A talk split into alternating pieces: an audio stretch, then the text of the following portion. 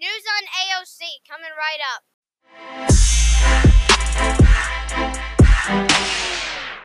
It's 9 13 2019. In other words, it's Friday. Now, let's go to the newsroom for another edition of Micah's Minute.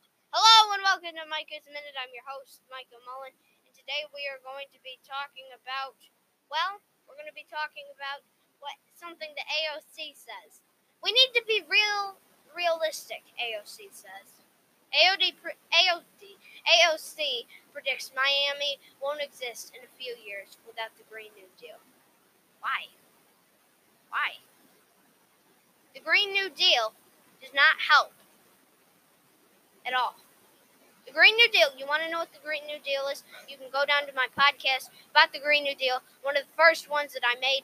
Anyways, why is she saying this? In a few years, Miami won't exist without the Green New Deal? You're kidding. All right, that's all that I got to talk about today. Thanks for listening. Thanks for listening to Micah's Minute. I'm your host, Micah Mullen.